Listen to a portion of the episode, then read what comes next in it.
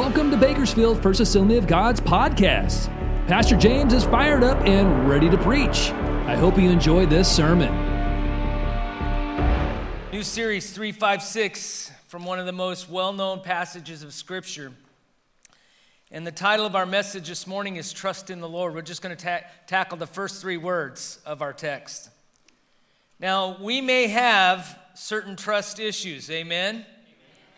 We may have trust issues with people, and if we're honest, we may even have some trust issues with God. It's not His fault, but we have the issues, not Him.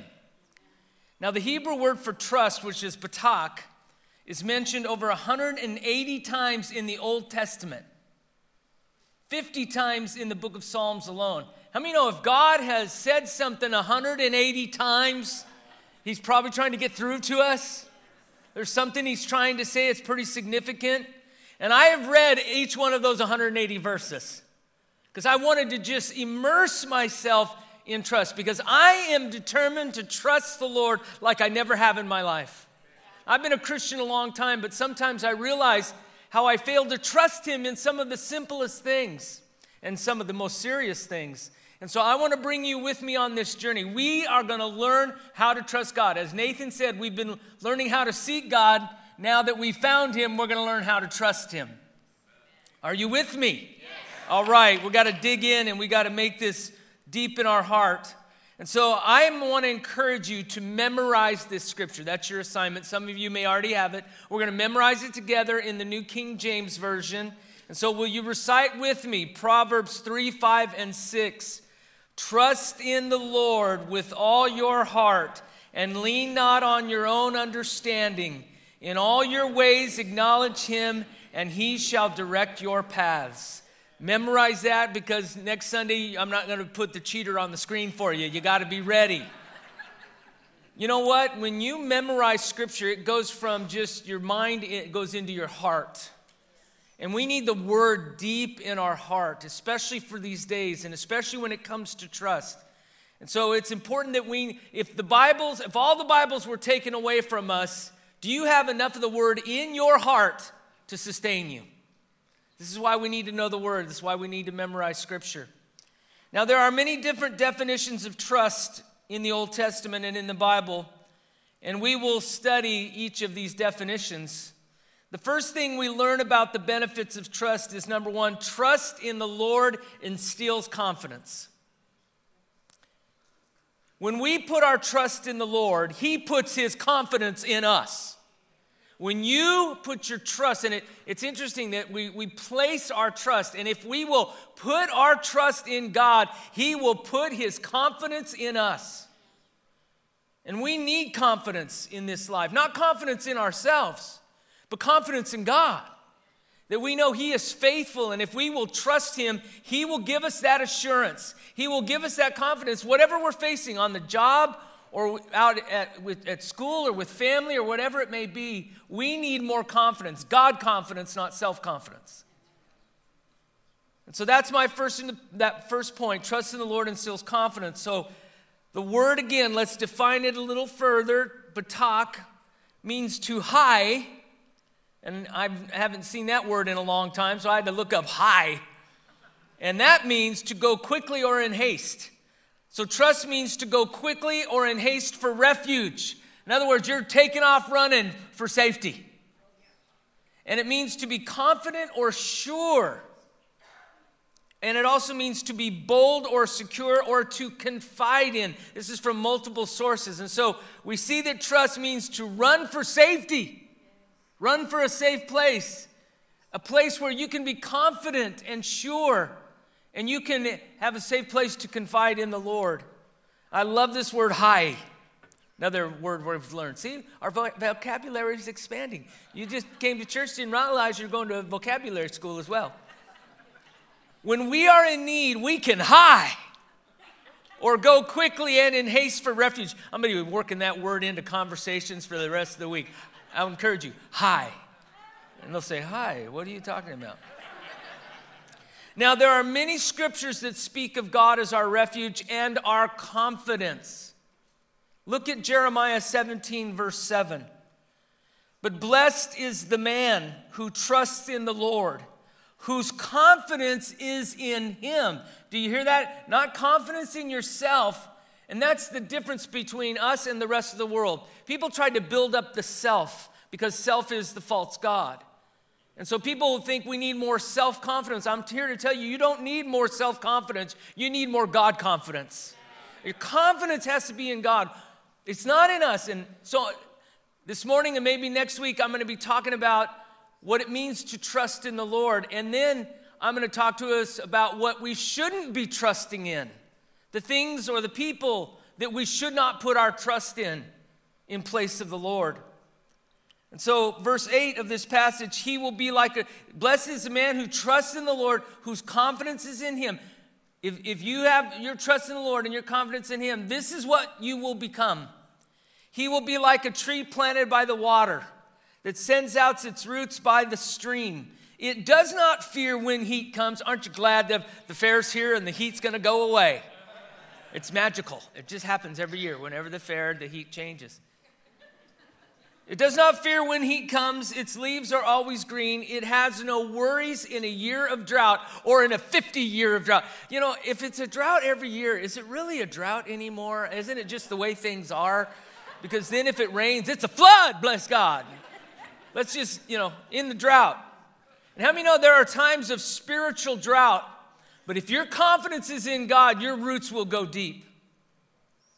It has no worries in a year of drought, and it never fails to bear fruit. No matter what is going on in the world, you and, and me are called upon to always bear fruit. Even when it's hard, even when it's difficult, even when we're going through challenges. But that's what happens when our confidence, our trust is in the Lord. No matter what happens, we will bear fruit. Fruit. Fruit. I'm getting ahead of myself, I'm getting excited. We will bear fruit because of God. Our confidence is in the Lord. We know God is in control, whether it's a literal drought or a spiritual drought. We have confidence. And when we trust in the Lord, our roots go deep. And when your roots go deep, you will not fear.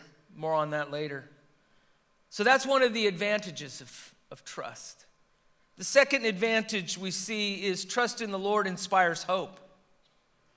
Now, there is a difference between faith or belief and trust. There's a difference in the Hebrew, two different words, one for faith and a different one for trust, because faith and trust are just a little bit different.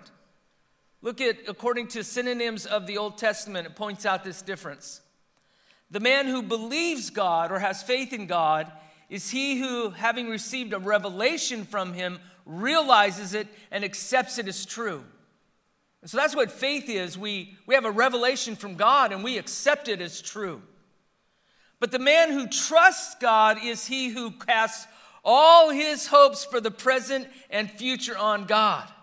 So faith is the belief that all God says and all God does, does is true. That's faith. You have a revelation and you believe it. You believe in God. But trust is that hope we have in God for the present and the future. And so we need hope for today. We need hope for tomorrow. Well, this world needs hope. And the key for you and me to have a hope in our hearts is to trust in the Lord. When we trust in the Lord, He will give us hope. And this is important for us to walk out. Hope and trust are closely linked together. We see this connection with trust and hope in Romans 15 13. Says, May the God of hope fill you with all joy and peace as you trust in him, so that you may overflow with hope by the power of the Holy Spirit. May the God of hope fill you with all joy to overflowing. And so that's a promise that the hope we have in God, when we put our hope in God, He will fill us with joy. But we have to trust Him. And a requirement of this trust is number three trust in the Lord requires waiting. Oh, great. But this is, this is a hallmark of trust. So often in Scripture, waiting and trust are, are together, they're in the same context. And so waiting and trust often go hand in hand. While we're waiting, we have to trust the Lord. Now, I don't know about you, I don't like waiting much. And so I try to find shortcuts, bless God. Yeah, I try to, you know, do more than one thing at a time. Like if I've got to carry in the luggage, I'm not taking a second trip. I may have a suitcase balanced on my head and four in my arms, but I'm not taking that second trip. I'm getting this all done in one trip. Anybody with me? It's, it's like a feat. It's like a manly thing. How much luggage can we carry? How much of the groceries, nine gallons of milk, can we still carry on without dropping too many? And so, so much of our journey, let me read this Psalms 33 20. We wait in hope for the Lord. He is our help and our shield. In him our hearts rejoice, for we trust in his holy name. So, waiting and trusting often go together. And so much of our Christian journey is marked by times of waiting. Between the promise and the promised land is a wilderness of waiting. And that's often the case. God makes a promise in our life, and then we go through a season of waiting. Because often we're not ready to walk out the promise yet. I mean, you know, when Joseph had his first dream, he wasn't ready to be second in charge of all of Egypt. I mean, he just ticked his brothers off saying, Hey guys, I had this great dream where you all bowed down and worshiped me. Isn't that cool? They already couldn't stand him because he was cocky and, you know, a little sure of him, had a lot of self confidence God had to break down. And so Joseph had a dream, but it was years before the dream was fulfilled. He had to wait. He had to wait in, in uh, slavery. He had to wait in prison. There was a lot that went on in Joseph's uh, life to make him ready for the promise. And if we are not careful, we can become impatient and do something that will make things worse, not better. How many times did people take things in their own hand? Abraham and Sarah took things, took matters into their own hands. They weren't willing to wait. My goodness, they'd already waited 90 years. Come on, what's another 10? But they got in a hurry. They got in a hurry, thought they could fix it themselves. And it's always dangerous for us to take it from God and try to do it ourselves in our own time. I always go to a certain drive through car wash here in town. And you have to line up your wheels on a track and you put it in neutral and then it engages you and you're on this track and it's pulling you forward. Well, I've noticed that the last set of rollers, the roller brushes, you know, the big roller brushes, like this. The last set of the big roller brushes always pushes my, my mirrors in, my outside mirrors. You know, it collapses them in, in. And then after going through, I have to pull over and get out of my truck and fold out both mirrors, walk around the truck to the passenger side, fold out that mirror. People are waiting on me and I'm freaking out, I'm getting stressed. So I got tired of doing that and I came up with an idea. Dun dun dun. I had noticed there's a brief gap of time between those last roller brushes and the final rinse. There's just a gap. I timed it. So there's this little delay, being, you know, when the last brush whooshes, you got a little bit of time before that last monsoon of rinse. And so I thought, next time, if I just time it just right, I should be able to quickly roll down the driver's side window about halfway, just, just down a little bit, and then push out my mirror and roll the window back up before the final rinse. I was ready.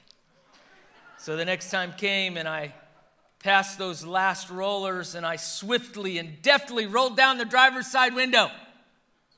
I tempted to just go halfway, but that automatic roll feature, you know what I'm saying? You just touch the button, it goes all the way stinking down. I was trying to just go halfway, I mean it.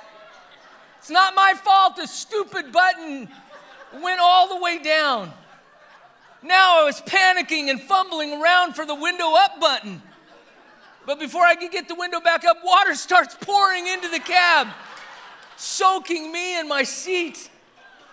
And so finally, after freaking out, I was able to get the window back up. But I kept feeling this spray of water coming from somewhere. I looked over at the passenger side and realized I had actually pushed both buttons. and rolled down both front windows. Now water was spraying in from the passenger side. And so I hurriedly tried to find the right button, push or pull or something.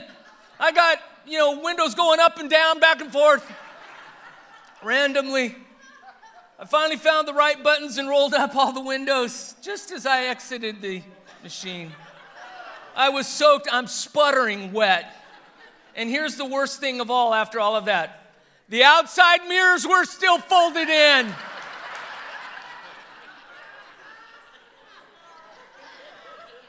Instead of making things better, I made them worse. Instead of saving time, I now had to take time to dry out my truck and me. And man, I was soaked head to foot. If we aren't willing to wait on God, we can make things worse. Many times, the waiting is for our benefit. He's doing it for us. He's not just, God doesn't randomly make you wait. He has a purpose in all of it. And He's moving all the chess pieces on the chessboard of the universe and even in our lives for a reason and a purpose. And if we try to take a shortcut or hurry God along, you will get wet. And it will be worse. And so, trust means you're willing to wait. You're not going to get ahead of God. You're not going to try to worry it through, but you're going to learn to wait for God's best and God's time. And there's such an incredible promise if we're willing to do this. Look at this Psalms 40, verse 1. I waited patiently for the Lord. He turned to me and heard my cry. He lifted me out of the slimy pit, out of the mud and mire, and He set my feet on a rock and gave me a firm place to stand. He put a new song in my mouth, a hymn of praise to our God, and many will see and fear and put their trust in the Lord. Amen? This is so important for us to understand that if we trust and wait while we're in the pits, the pits of life. In time, He will lift us out of it and set us on a rock and a firm foundation. But we got to be willing to wait. We got to wait patiently. I don't like those words separately, let alone together. Wait, because it matters how we wait. How many know we can wait and complain the whole time? And that's not trust, that's distrust because we're complaining about God's timing. I believe there's a lot of people here today, you're, you're struggling with the timing of God. Things aren't moving as quickly as you'd hope or working out when you hoped it would. But I want to encourage you that if you will wait patiently, He will lift you out of that pit, whatever the pit you're in, whatever concern you have, whatever misery it may be. God will, but, but you got to wait patiently. You got to trust Him. That's what it means to wait patiently. And then not only will He lift you out, He'll put your feet on solid rock and He'll put a new song in your heart. That's the benefit of trust. Yes, we have to wait, but in the waiting, we get a new song to sing. We see God more clearly than we ever have before. If we wait while trusting the Lord, there is a reward. Number four, trust in the Lord removes shame. This is one of the most beautiful benefits of putting our trust in God. When we trust Him, He takes away our shame. Jesus died on the cross for our sin and our shame. And if we will only repent and ask for God's forgiveness, He will forgive our sin and heal us of the shame that comes along with it. How many know when you've repented and there's still condemnation, it's not from the Lord? Because when we ask God for forgiveness, it's immediate. And not only does He take away our sin, He takes away our shame. Satan tries to control us through the shame of our past. He tries to tell us, You're no good, you can't be used of God, you have no purpose, you'll never get your dreams because of what you've done in the past. But that's why Jesus died on the cross for us to take away that shame. Sin brings shame, and if we get rid of the sin, we'll rid ourselves of the shame. Listen to this heartfelt prayer of David. Psalm 25, verse 1. To you, O Lord, I lift up my soul. In you I trust. Same Hebrew word, batak. Oh my God, do not let me be put to shame, nor let my enemies triumph over me. No one whose hope is in you will ever be put to shame, but they will be put to shame who are treacherous without excuse. When we trust in God, when we confess our sins, when we repent and turn from our sin, He not only takes away the penalty of sin, He takes away the condemnation of shame. The devil is a liar and he's accuser of the brother, and, he always tries to remind us of our past, always tries to bring it up in our faith. But if we've turned from that and we've repented and we've asked for God's forgiveness, then he takes away the sin and the shame. How many know as you're a child of God, and as a child, the children of God do not bear shame? We don't bear shame. We repent and we're free. And I know the enemy tries to hang shame over our lives, tries to, tries to keep us from our future, what God has for us, because of the shame of the past. Trust silences shame. When you trust that God has forgiven, He'll give you strength and power to overcome. This, we're going to stop with this point number five. An additional quality of trust is trust in the Lord overcomes fear. Wow. These benefits, you know, when we trust the Lord, it pleases Him. We're going to see how much it means to God when we put our trust in Him. And so it just, it honors Him, it glorifies Him when we say, God, I'm not going to freak out. I'm not going to be afraid. I'm going to trust you. It pleases God. And not only does it please God, but He will help us overcome that fear. The best way to conquer fear is to put your trust in the Lord. Look at Isaiah 12, 2. Surely God is my salvation. I will trust and not be afraid. The Lord, the Lord is my strength and my song. He has become my salvation. Notice that fear and trust cannot occupy the same place at the same time. And so the way to drive out fear is to, is to have greater trust in God because the two can't stay together. And if we put our trust in God, He will drive out that fear. I believe many are battling fear today anxiety and dread and fretting. And, and I'm here to encourage you today. You don't have to live the rest of your life that way. I understand that fear can be a habit, can it? You just automatically go to the worst case scenario. You just automatically are afraid. And there are times we may have fear, but do we dwell on it? Do we keep it close to us? We need to develop a new habit called trust. The first thing we hear something, we need to believe the best, not the worst. We need to say, God, I trust in you. No matter what happens, I will trust in you. Because constant and relentless fear can be an evidence of a lack of trust. And fear and trust are choices, they're hard choices. Habits are hard to break, but you got to break a bad habit with a good habit. Look at Psalms 56, 3 and 4. This is another good scripture to memorize. Listen, Satan comes at us. We got to come back at him with the word the sword of the Spirit. And so we need to know this word.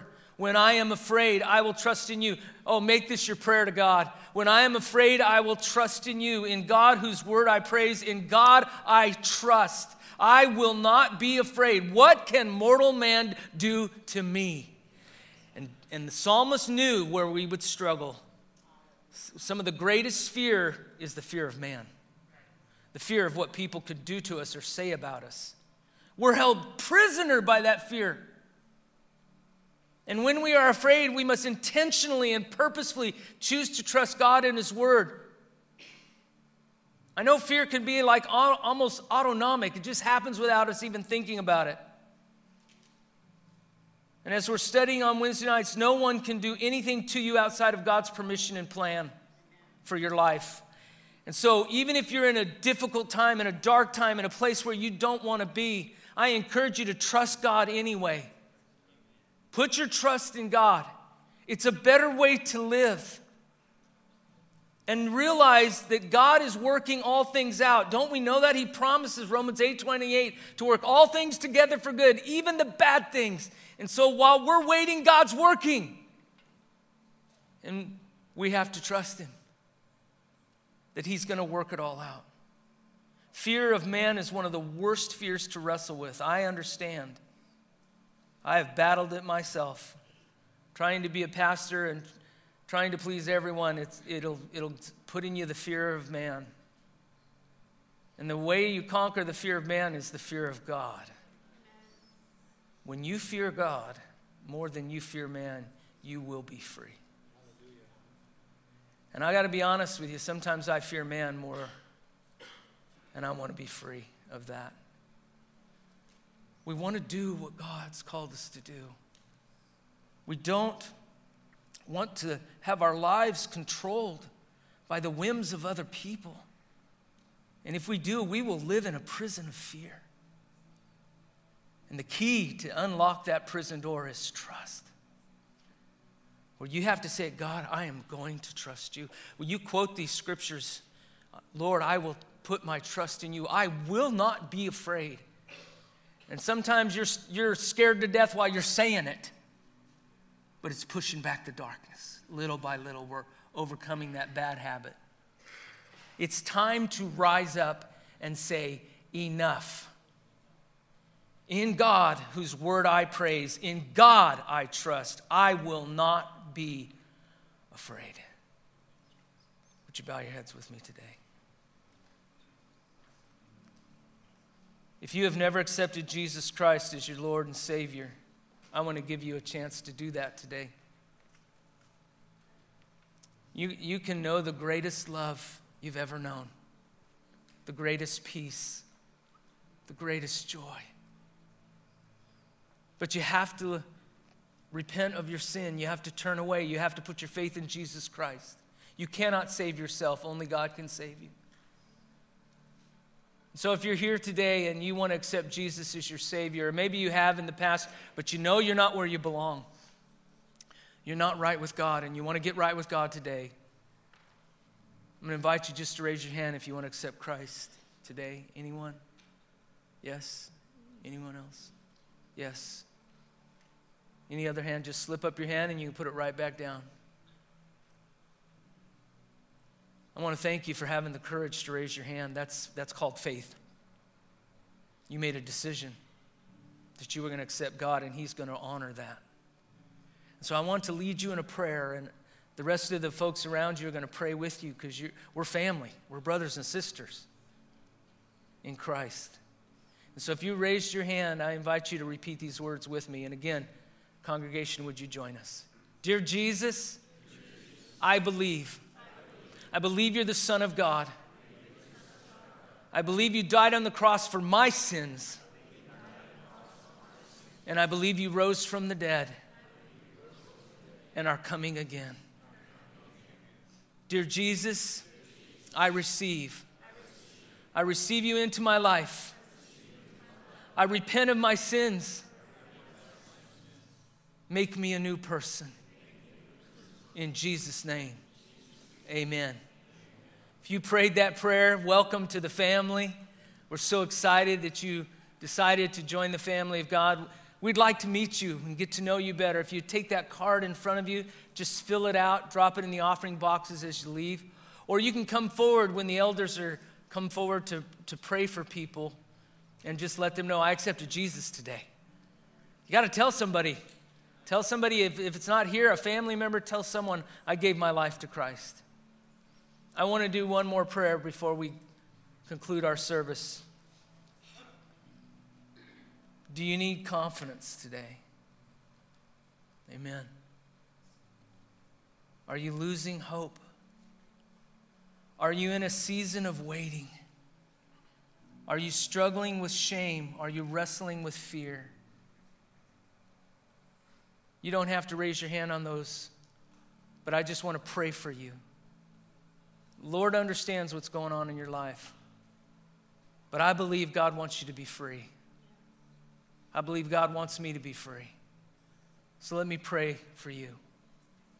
Dear Jesus, you know those who are battling with fear, shame, those that are struggling with the waiting, those that are lacking confidence in you and feel like they're losing hope. Lord, I pray that instead they would rise up and say, Enough. I'm going to trust in the Lord. I will not be afraid. I will not be ashamed. And Lord, I just pray as they grow in this trust with you, Lord, that you would set them free. Lord, from anything that has held them back, any of these habits of unbelief or doubt or sin or shame, Lord, let nothing hold them back anymore. That they're free to fulfill their purpose and destiny, the plans that you have set for them that are good plans, hope, and a future. And so, Lord, I pray that you would go with us now. And may we walk this out this week, that we're to we're going to make a decision to memorize Proverbs 3, 5, and 6. And we're going to make a decision to practice it and live it, that we will trust in you. In Jesus' name we pray. Amen. I want to bless you. Would you stand? There will be elders up the front if you need prayer for anything. Altars are always open. Let's keep our conversation to the foyer because people will still stay to worship. The Lord bless you and keep you. The Lord make his face shine upon you and be gracious to you. The Lord turn his face towards you and give you peace. You've been listening to Bakersfield First Assembly's weekly broadcast. BFA is located on the corner of California and Marilla Way. We meet every Sunday morning at 10:30 a.m. in person and online on Facebook and YouTube.